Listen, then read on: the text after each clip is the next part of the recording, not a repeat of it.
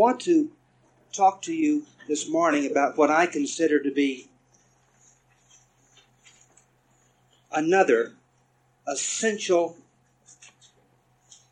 theme in A Course in Miracles, one that I believe that must be understood if we are to understand A Course in Miracles and other related teachings. The first theme that I mentioned several Sundays ago was that everything that we see is a projection. And that is why forgiveness is our way home. Whatever rankles us in another person has to have value for us in order for us to be reacting to it. And so our so called enemies perform this wonderful service of pushing this string of buttons that goes down our chest. And the interesting thing is that some of the buttons receive no response. We have no reaction. And others have a response. Showing that there are things that we have, to a large extent, let go of. And there are a few things that we haven't. so notice that you do not respond equally to all criticisms. Some you laugh off very easily. Some just seems so irrelevant that you don't even give it a passing thought. So this wonderful service simply indicates to us those aspects of our ego that, that we still cherish, the clutch points in our life. So that's why forgiveness is our way home. That's why forgiveness is the key to salvation. Because we, we own our projections. We say, I wouldn't be reacting to this if this didn't have value to me. Therefore, it's not the other person's fault. I am not a victim. And by forgiving, which in the Greek means to let go, by forgiving or letting it go, by releasing it, we then let go of that aspect of our ego that we valued, that we cherished. So the process by which we move forward is so simple. The world is a mirror. Try smiling at it. that's, that's the way home. That's how simple it is. When the world is frowning at us, it means that we have, whether we know it or not, an inward darkness that's being reflected outward. So we've talked about that before. And here is another theme in A Course in Miracles that I think is extremely important. And it is something that I think is if possible, even more widely misunderstood in traditional Christianity than the first theme. Because the first theme is misunderstood on the basis of, as Bill Thetford says, bring in the son of a bitch so I can forgive him. That's the way we usually do, you know. Is holier than thou, you know. I will forgive you. We even sometimes tell people that we forgive them. And who has ever danced a little jig of joy after we've said that?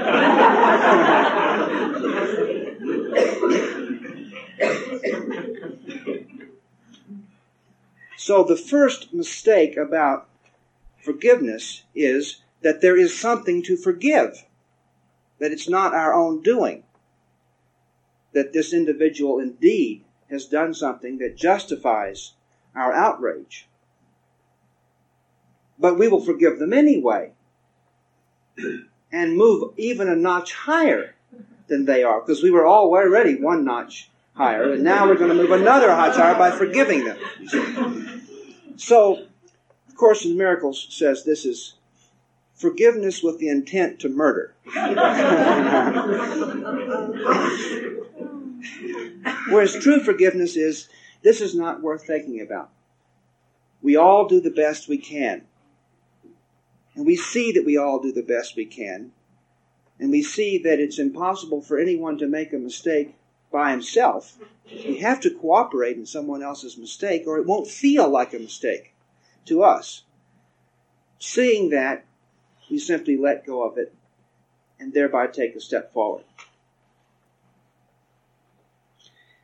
Now, the second theme in A Course in Miracles, and possibly I should read the lesson uh, today, and so we so I can so we can see the exact words in which it's stated. As I've said so many times, these lessons are so rich, although we're only talking about sometimes a page and a half or two pages. They are so rich that all I can do is really just pull out one or two thoughts and for us to discuss. Let me read this to you. This is another very short one. This is the beginning of chapter 2, entitled The Separation and the Atonement. And the first section is entitled The Origins of Separation. So let me read this to you. to extend is a fundamental aspect of God which He gave to His Son. Now, in A Course in Miracles, all the terminology, of course, is traditional Christian terminology. So it's all masculine. Son simply is another word for creation or the extension of God.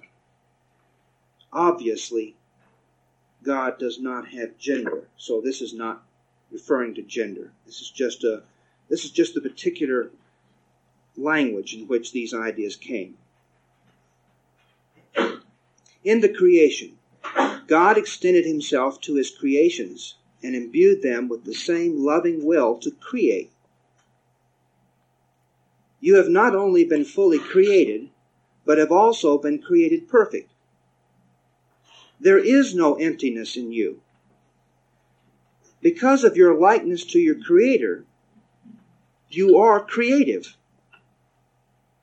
No child of God can lose his ability because it is inherent in what he is. But he can use it inappropriately by projecting. So, this is the first thing that we're talking about. How we take our innate ability to create or extend, extend love, and instead of extending love, we project guilt. And that, of course, in Miracles says, is how this whole world came into being, as the ego perceives it. It is merely an outpicturing of an unforgiving mind.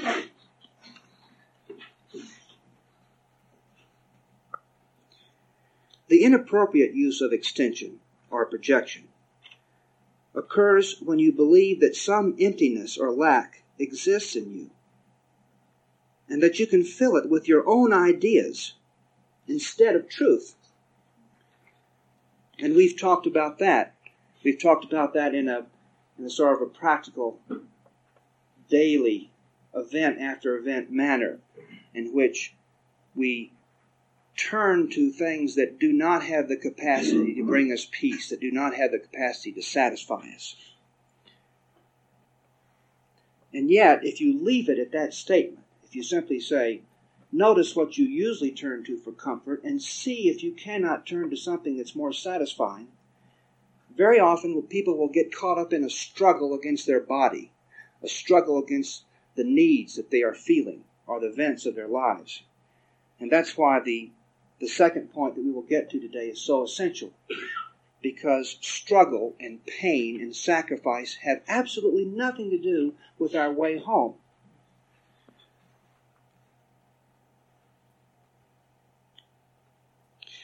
This process involves the following steps. This process whereby instead of filling this perceived hole in ourselves with truth, we fill it with fantasy. It involves these four steps. First, you believe that what God created can be changed by your own mind. Second, you believe that what is perfect can be rendered imperfect or lacking. Third, you believe that you can distort the creations of God, including yourself. Fourth, you believe that you can create yourself and that the direction of your own creation is up to you. So we, we literally think that we make ourselves. These related distortions represent a picture of what actually occurred in the separation, or the detour into fear. None of this existed before the separation, nor does it actually exist now. Everything God created is like Him. Extension, as undertaken by God, is similar to the inner radiance that the children of the Father inherit from Him. So there's nothing uh, magical or preternatural about extension. Whenever we feel, whenever we feel filled with light, filled with love, we are extending ourselves. And notice this is what we call an inner experience. Although, of course, this doesn't mean inside the body. This means that our being is wrapped around it. Our being is wrapped around this extension of love. And so as we extend our love, we extend our being. So we are actually extending our love to ourself, which goes before it and lays a path upon which it can rest. And this is one of the opposites from the world. That when we give to another, we literally lay ourselves out before the gift and receive it. So, of course, there is no such thing as burnout when true love is extended, only strength is received. When we are gentle, our entire being, our mind, and even apparently every muscle in our body is gentilized along with that gift. Whereas, if you have a million dollars and you give one dollar to someone else, you have one dollar less. Do you really want to give that dollar away? You will have one dollar less. Think of it. One dollar less if you give that away. And indeed, the ego says, think of it, think of it, think of it.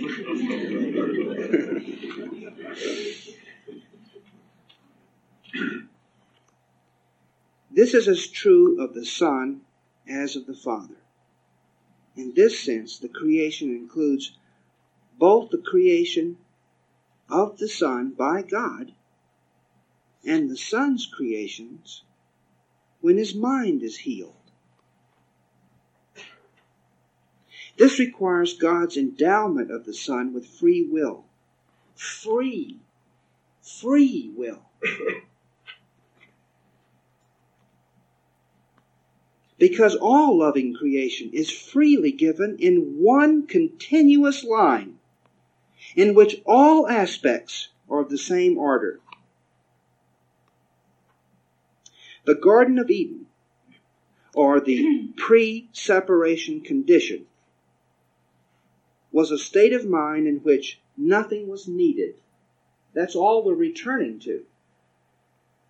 We don't need to be afraid of thoughts stated in A Course in Miracles that indicate to us that that true being is formless. that in true being there is no perception. All that really means is we are returning to a state in which nothing is needed. But terms like formlessness and no perception are extremely fearful to the ego, which thinks that everything is contained in form and the perception of form. And we'll talk a little bit more about that in just a minute. When Adam listened to the lies of the serpent, all he heard was untruth. Do you know how you know that a vampire is a vampire? because he is not in the mirror. He's not in the mirror. What are we afraid of? He's not even there. And if a little child were to see a vampire, he would not see anything because he's not there. That's why he's not in the mirror. And all that Adam heard was untruth. You do not have to continue to believe what is not true unless you choose to do so. All that can literally disappear, all that can literally disappear in the twinkling of an eye because it is merely a misperception. There are some marvelous phrases that we have in our language, and there is no more marvelous phrase than the twinkling of an eye. That's when it all disappears, when the eye twinkles. That is the key to happiness, is to twinkle your eye.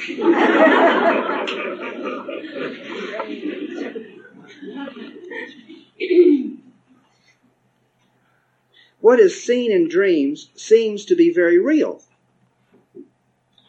Yet the Bible says that a deep sleep fell upon Adam. And nowhere is there reference to his waking up.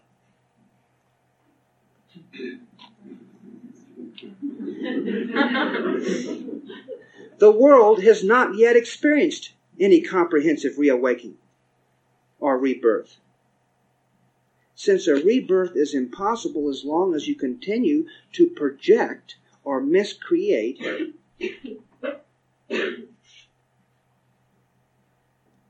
It still remains within you, however, to extend as God extended His Spirit to you. In reality, this is your only choice because your free will was given you for your joy in creating the perfect. All fear is ultimately reducible to the basic misperception that you have the ability to usurp the power of God. Of course, you neither can nor have been able to do this. Here is the real basis for your escape from fear. The escape is brought about by your accepting the atonement, which enables you to realize that your errors never really occurred. Only after the deep sleep fell upon Adam could he experience nightmares. If a light is suddenly turned on while someone is dreaming a fearful dream, he may initially interpret the light itself as part of his dream and be afraid of it. However, when he awakens, the light is correctly perceived as the release from the dream, which is then no longer accorded reality. This release does not depend on illusions. The knowledge that illuminates not only sets you free, but also shows you clearly that you are free. Whatever lies you may believe are of no concern to the miracle, which can heal any of them with equal ease. It makes no distinctions among misperceptions. Its sole concern is to distinguish between truth on the one hand and error on the other. Some miracles may seem to be of greater magnitude than others, but remember the first principle of this course. There is no order of difficulty in miracles. In reality, you are perfectly unaffected by all expressions of lack of love. These can be from yourself and others, from yourself to others, or from others to you. Peace is an attribute in you. You cannot find it outside. Illness is some form of external searching.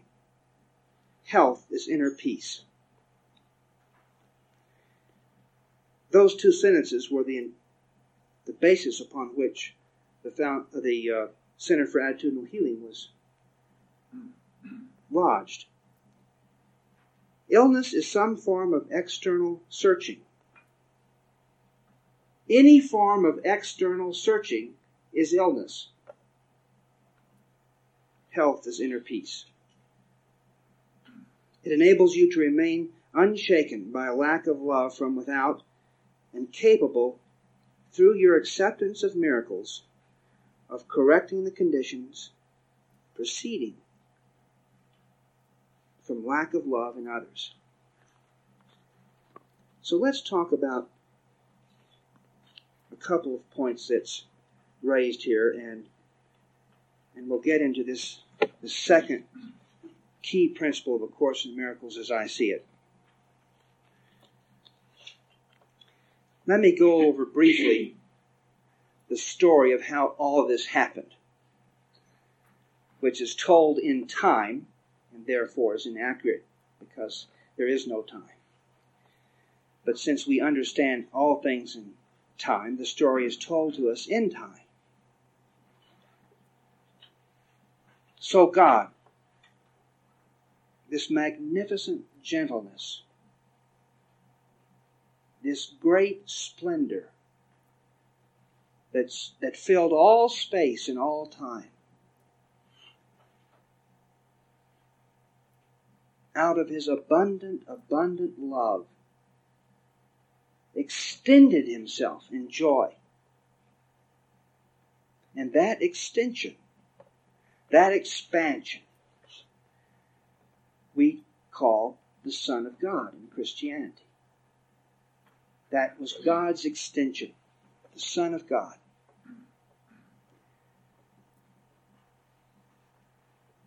And God said to his son, which he didn't do because you don't need to word, use words where all is love, but to put this in a story form. God said, All that I am, you are. Extend yourself in joy. Of course, you don't have to. but it would please you and it will please me so much to do so. And God said, I don't have to. And he asked the insane question Is there more than everything? And the instant that he asked that question, he delved into the part of his mind that Genesis says was a void. It was a darkness. It was a nothingness. And out of this nothingness, he had to ask the question Is there more than everything? What could you turn to for the answer? But nothingness. And out of nothingness, he made nothing. He made illusions.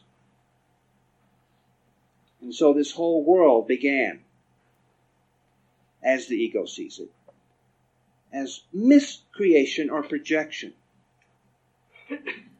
What value does attack have? asked the Son of God. Now, because there was really no time, all of this happened, the Course in Miracles says, in less than a second. It happened in an instant. And it was answered in the same instant. So God, seeing the mistake that his son had made, created a counter dream or dream of Christ or forgiveness. So he he turned everything that his son had made into a blessing. In exactly the same form, he made the blessing. And so his son did what would have happened anyway. He extended himself. But he extended himself within the realm of illusion. He would have extended himself anyway, but he had just asked this insane question Does attack have any value? And so, in the answer, he extends himself. And now, instead of there being one child of God, there are many children of God, all equally loved all with the same potential to be one with God and have everything that God has. But now this is done in the realm of illusion. And seeing this nightmare, he is horrified and says, I couldn't have done this.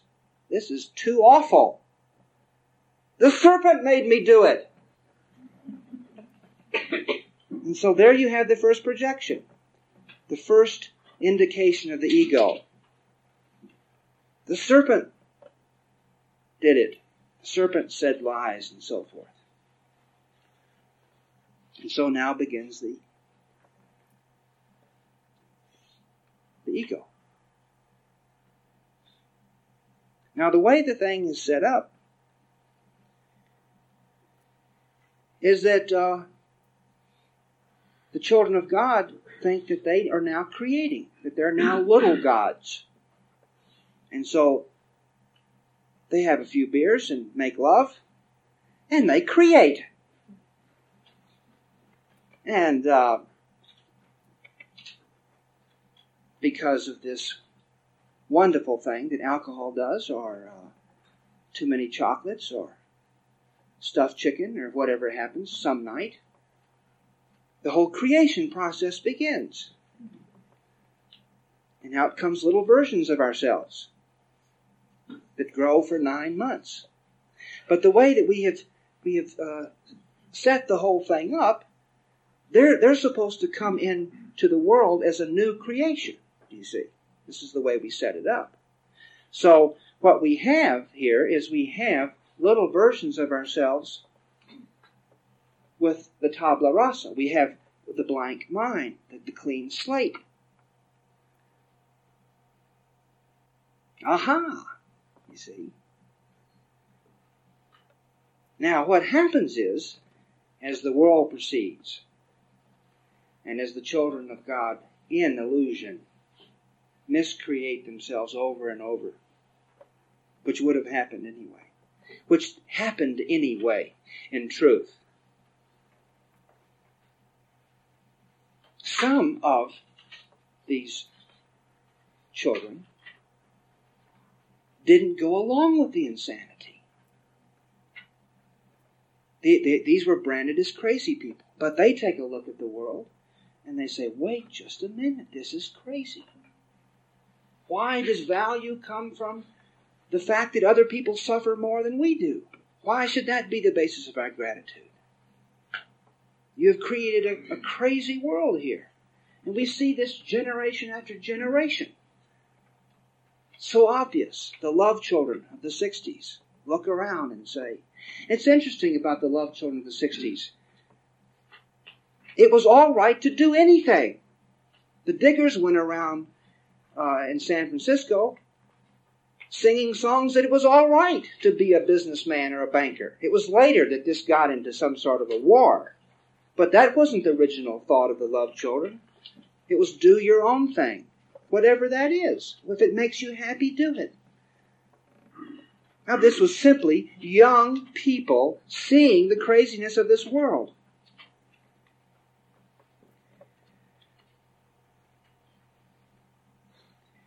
Now, as the story goes, and this is just a story, the original Son of God the first expansion of his love. Seeing the mistake that had been made, died physically and came back into the world. So, Adam, if you will. Jesus said, Before Abraham was, I am. Ab- Adam, if you want to call the original son Adam, goes back into the dream. He dies and he goes back into the dream. God sends his son back into the dream. And that's all that the story of Jesus is, is simply the coming back of the original son, which is now one of the sons of God. And as clearly and as dramatically as he possibly can, he sets up a situation to show us that all the horrors that we believe in are nothing at all. Let your friends desert you. Let the courts convict you. Let the body be ripped. Be pierced. Be humiliated. It makes no difference. Let the body itself be destroyed. A Course in Miracles, which is written in the first person, clearly Jesus referring to his life over and over. The Course in Miracles says, even the destruction of the body does not justify anger. And so he allowed his body to be destroyed and did not become angry. And this gentle dispensation continues and continues and continues.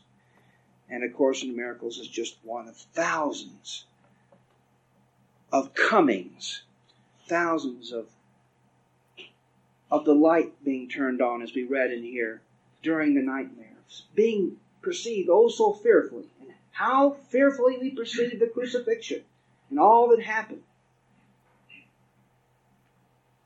Think of all the tens of thousands of people that bloody this earth, the carcasses buried everywhere in the name of the crucifixion. How fearfully we perceive that coming of the light.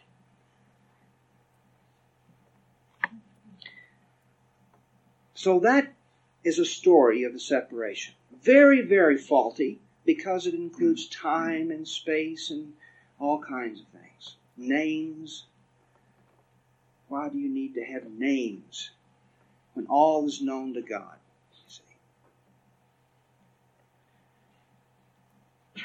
So that brings us up to uh, 1982.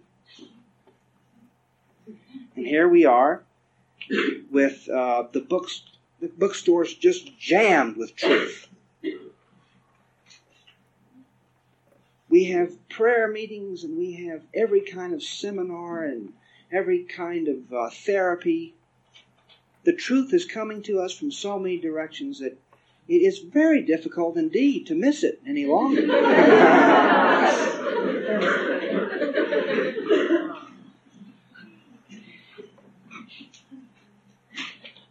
and it is this second principle of truth that I wanted to talk about this morning. And I think is so important because this, I believe, is one of the basic errors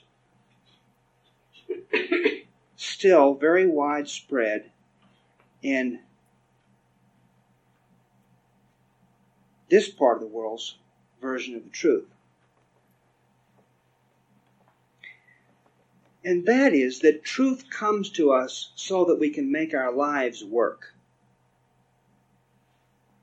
That the purpose of prayer is to change our lives so that we like them better. That the purpose of prayer and truth and meditation and practicing the presence of God is to save marriages or to get people to rise out of their wheelchairs or to put an extra car in the garage or to stabilize our adobes or to get where we can eat green chili like everyone else. and people actually pray about these things.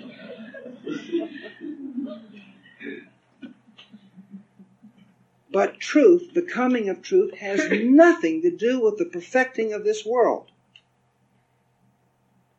And so, when we talked earlier about how we can begin throwing off the restraints, the chains that we have wrapped ourselves in, and I talked about very gently looking at the ruts that we've all gotten into in our lives, looking at the clock to tell us what to do instead of to this voice of peace within us.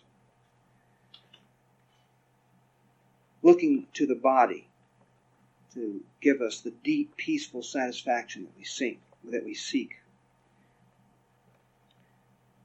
Certainly, the purpose of those words is not to create one more war. So, very as bluntly as I can state it, let me tell you what I perceive to be this second fundamental principle that seems to be so eloquently stated in the course by Joel Goldsmith and a thousand other people.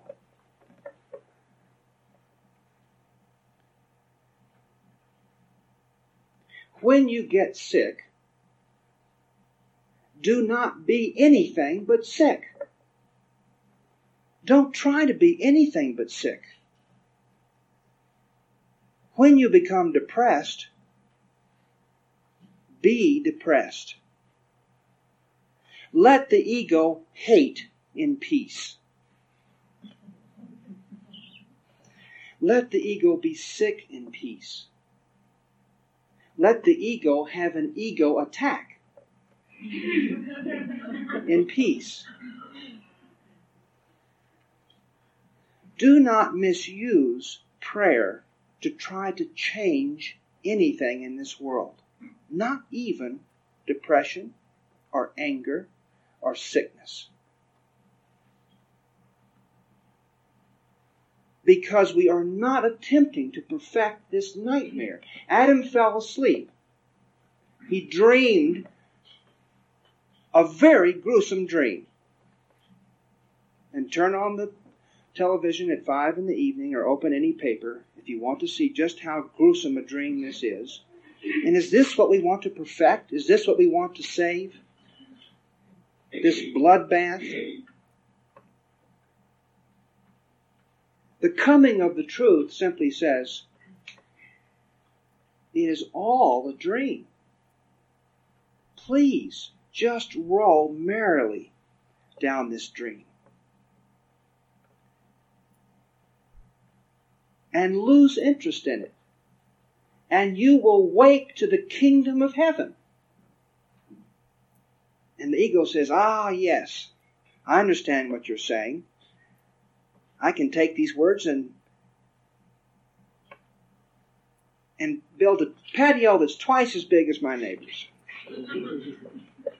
it will give me the money that I need to do that.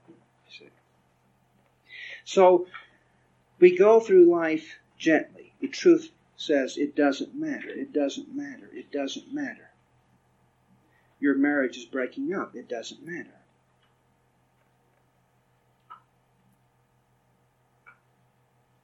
Your body has the flu. It doesn't matter. But people on a spiritual path have this great conspiracy that they perpetrate.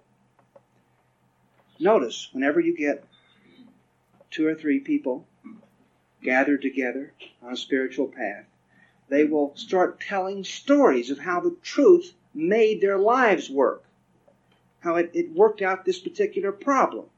We do this all the time. And wonder why we have this vague sense of guilt. Because there are, we are not telling all the times that we prayed and it didn't happen. We are just picking out the few times that it seemed to work, that we, we, that we brought about a change in the appearance.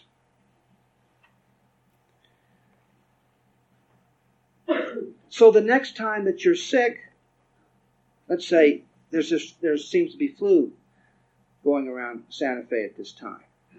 Let's take the flu. All right, you've got the flu. What have you got? You've got uh, your nose is congested your your throat is uh, itchy. You've got a headache. What else? Whatever it is, it goes on and on. We won't get to the lower extremities of the body this morning. but all the things. So what do you do? Do you really just want to heal your body and continue on as a body, believing that you're a body? Are you willing to settle for so little as that? Just ask your nose. L- listen to your nose and ask it what it would like. Just ask it what it would like. Let the nose drain in peace. this doesn't have to be a war. Listen to your throat. Ask it what would make it better. What will make you more comfortable, throat? And do whatever you need to do to make it comfortable. If your body is hungry, feed it. So this is an entirely different perception of the body. We're not trying to perfect the body. We're trying to allow the body to go on its merry way in peace so that we can lift our mind to heaven. Leave the world of death, the Course in Miracles says, and quietly return to heaven. That is all that we're doing. So now the, the body is like this wonderful old dog that we've had since we were a child. And, and we still have it in our marriage. Here's this wonderful old dog, and, and it's got a little touch of arthritis now. And it wakes up in the morning, and it's a little grumpy. You see, and the whole family knows this that uh, Fido is grumpy in the morning, and so what we do is we just, you know, we let him wake up and let him be grumpy. Don't try to change his attitude. We don't, we don't ask uh, deep, meaningful philosophical questions as to why do I have a grumpy dog in my life? What am I doing wrong? And rake ourselves over and over about this, you see? Some huge, uh, huge spiritual mistake. We don't do that. He's just grumpy. He's got a little touch of arthritis. All right. Now, also, he's an old dog. He likes to go to sleep pretty early at night. So we've got some guests over, and they think he's just a wonderful dog, and they would like to pet him. And so the whole family says, "No, it's time for him to go to bed now. Just let him go to sleep. It's it's much better if you just do that." So everybody just lets him go to sleep. And what have you done? You've got a little old blanket there. You put there in the corner. Fido sleeps on the old blanket. And you make his life peaceful. As peaceful as you can. Notice what you do not do. You do not go into the refrigerator. You do not thaw out every piece of meat that you have and lay it all around Fido.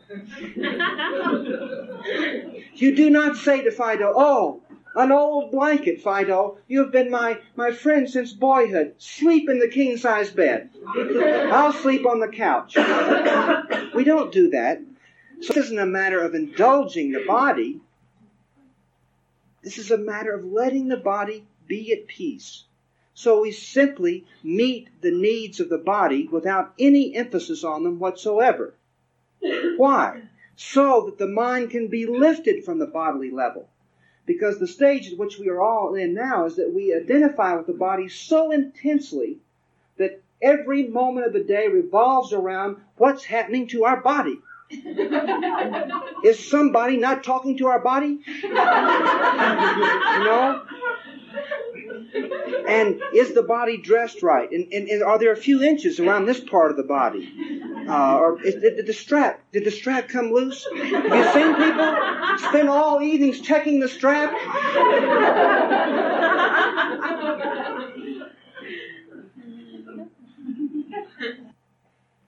and letting the body be at peace. Then to the world this great paradox occurs. There's a healing. You're not fighting the body. You're not saying, "Why am I sick?" Um, I heard overheard a conversation recently between two people on a spiritual path at an airport. Uh, person A's bag was lost. He was on a spiritual path. He turned. He, per, he turned to person B. He said, "What does this mean?"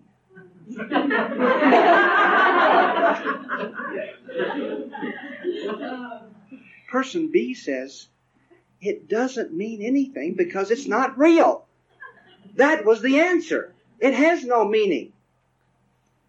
That's all we're learning. There's nothing, it doesn't mean anything. It doesn't mean anything that you got sick. It doesn't mean anything that you're not getting along with this friend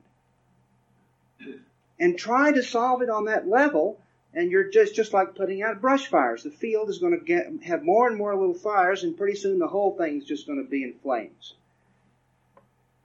Draw back from the whole thing and let it be at peace. And a miracle occurs. there are dramatic changes. But you're you don't care. Yes, you're healed, but you say, "Oh, I'm healed." Oh, you go on. I mean, you don't say, "Oh, I'm healed," and you go, telling everybody that you're healed and make a whole formula and start giving seminars on this and everything like that. you just, "Oh, I'm healed." So that's I don't, you know, I don't have the flu anymore. That's interesting. You go on about your day because that isn't what your that's not the purpose of life. So the way the ego looks at the body is it thinks that the behavior of the body is all important. And from the standpoint of the ego, what we what the ego thinks is going on because the ego knows something else is going on. It doesn't know God, it doesn't know truth, but it knows something's happening because you're acting very peculiar. And you're forgetting all the lessons that it has taught you now that you're on this spiritual path. And you're letting clerks in stores get away with murder now. You didn't used to do that. It knows something's going on out there. So here's what it tells you is actually happening. Because it hears you use the word Holy Spirit, which it tells you is just the craziest word it's ever heard in its life. Holy Spirit. A little better than Holy Ghost, it says, but not much. It thinks that the Holy Spirit, that this gentle, outpouring from the heart of God that go by, goes by so many names is in a struggle with it for the behavior of the body. Now that's what it that's the line that it feeds us. So it thinks that there's a big war going on as to whether or not you're going to be irritable or whether you're going to gossip or whether you're going to take a hot bath or whether you're going to sit in front of the TV and eat chocolates. And it says, yes, you're on a spiritual path. Therefore, you should not sit in front of the TV and eat chocolates. And if you do, then uh, the, the, ego has won. Because it, the ego uses the word ego. It doesn't even know it's talking about itself. So it thinks this is what this is what this crazy part of our mind thinks is happening. It really thinks that God is battling for our behavior. As if it made any difference whether we took aspirin. Is it really any more holy to use an imagery than it is to use aspirin? Now, in what sense is this more divine or spiritual?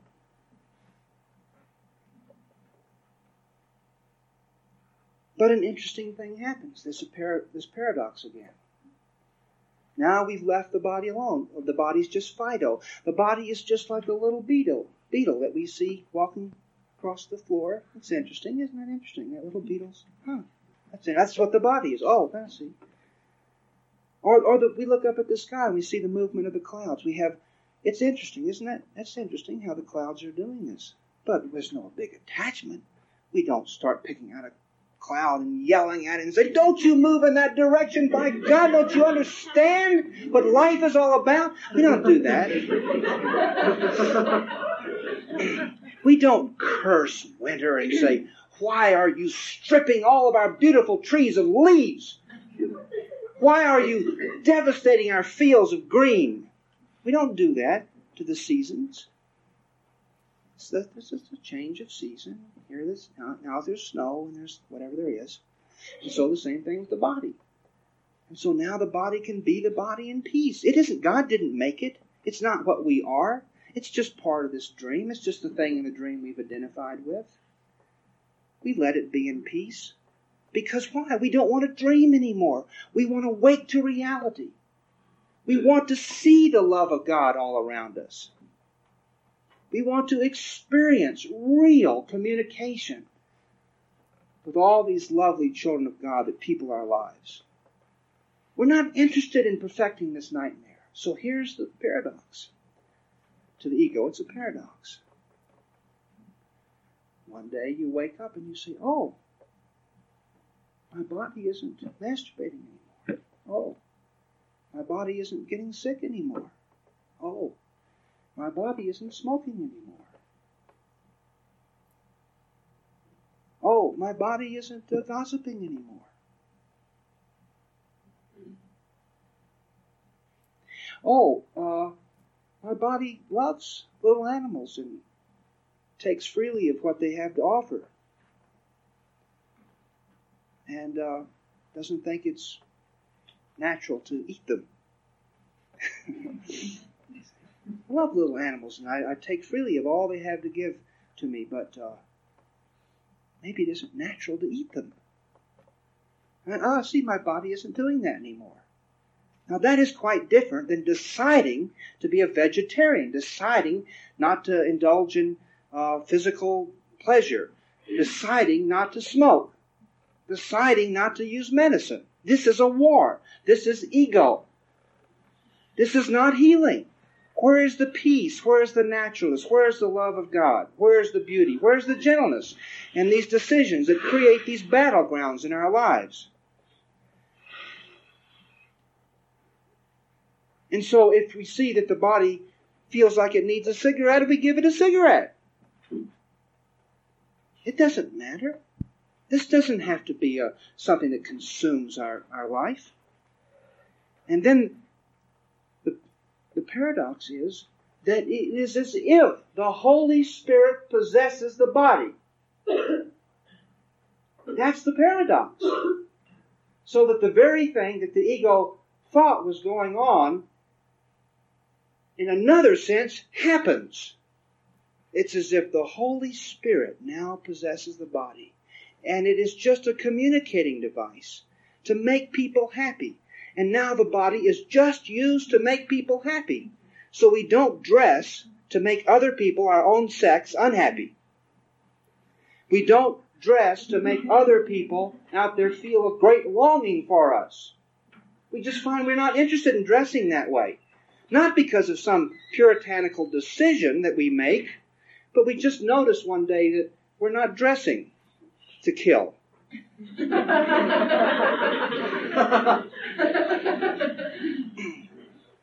that's all. But that's quite different than railing against our spouse because they have put some adornment on their body. What difference does it make? And because A Course in Miracles speaks of adorning the body, I noticed that a lot of Course in Miracles students get hung up on this business of thinking that now you're supposed to strip the body of everything. It was just simply pointing out one of the many, many things that the ego does. That it honors the body. And in no way does it honor it more than in its tales of great illnesses. Just notice that where you get two or three people gathered together who aren't on a spiritual path, then the tales of great illnesses will come up. This is one of the loves of the ego. How are we going to expect to put this aside when this is one of the central loves of the ego? Illness. Every form of it. Just walk into any drugstore and see how preoccupied we are with this and all the signs and, and everything all over it. It doesn't matter. It doesn't matter. We don't have to get in a battle with this. And so as we let the body do whatever it does in peace, then we see it's all right to feel, it's all right to smell. There's nothing wrong with sex. It's all right to eat, it's all right to sing. And let me guide you in a little imagery here, and let's just see if we can look at this in another way. Let me ask you to get comfortable. If you have something in your lap, you may want to take it out, but it's not more spiritual to take it out.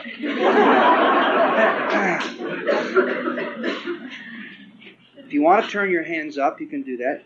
It's not more spiritual to do that.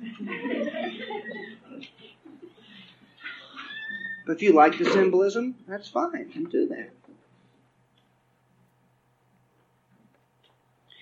Okay, close your eyes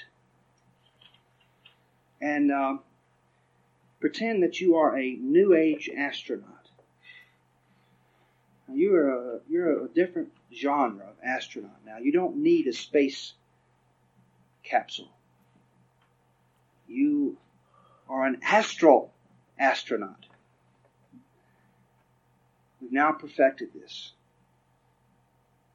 This is the year 2000, and so now we can just gently leave our bodies. And as if you were an astronaut and you're going to start rising above this room and this little town of Santa Fe, just gently rise above it. Just see this room, see the hill in which it's on, see where it's located in the city. Now, keep your eye, though, on this little body sitting in this chair. It's in this little room, and it's on this little street, and this hill, and now you're going up, and now you see the city of Santa Fe. Notice that how small that little body is. Now you're going up over the state of New Mexico. You barely see Santa Fe. And now see how little teeny that body is. And now you go up even further. You see the entire hemisphere. Can you even pick out the state of New Mexico? And you go on out and you see planet after planet after planet, and star after star after star.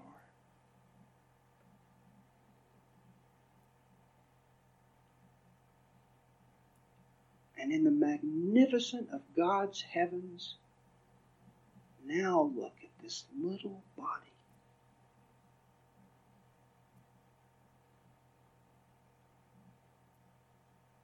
How is it possible that this little body could be as harmful as you think it is at times? How could this little body do the devastation that you have at times thought that it could do? How can you possibly feel guilty about what this little teeny body, just see it there, sitting there in the chair, this little body. Is this the object of consuming guilt?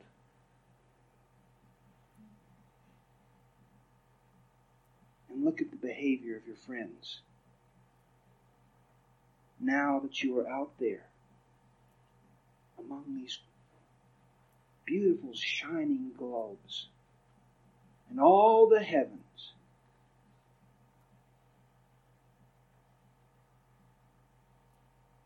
What is the point of spending hour after hour railing against some friend's behavior?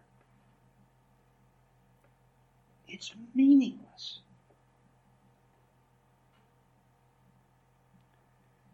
Now come back down. Come closer.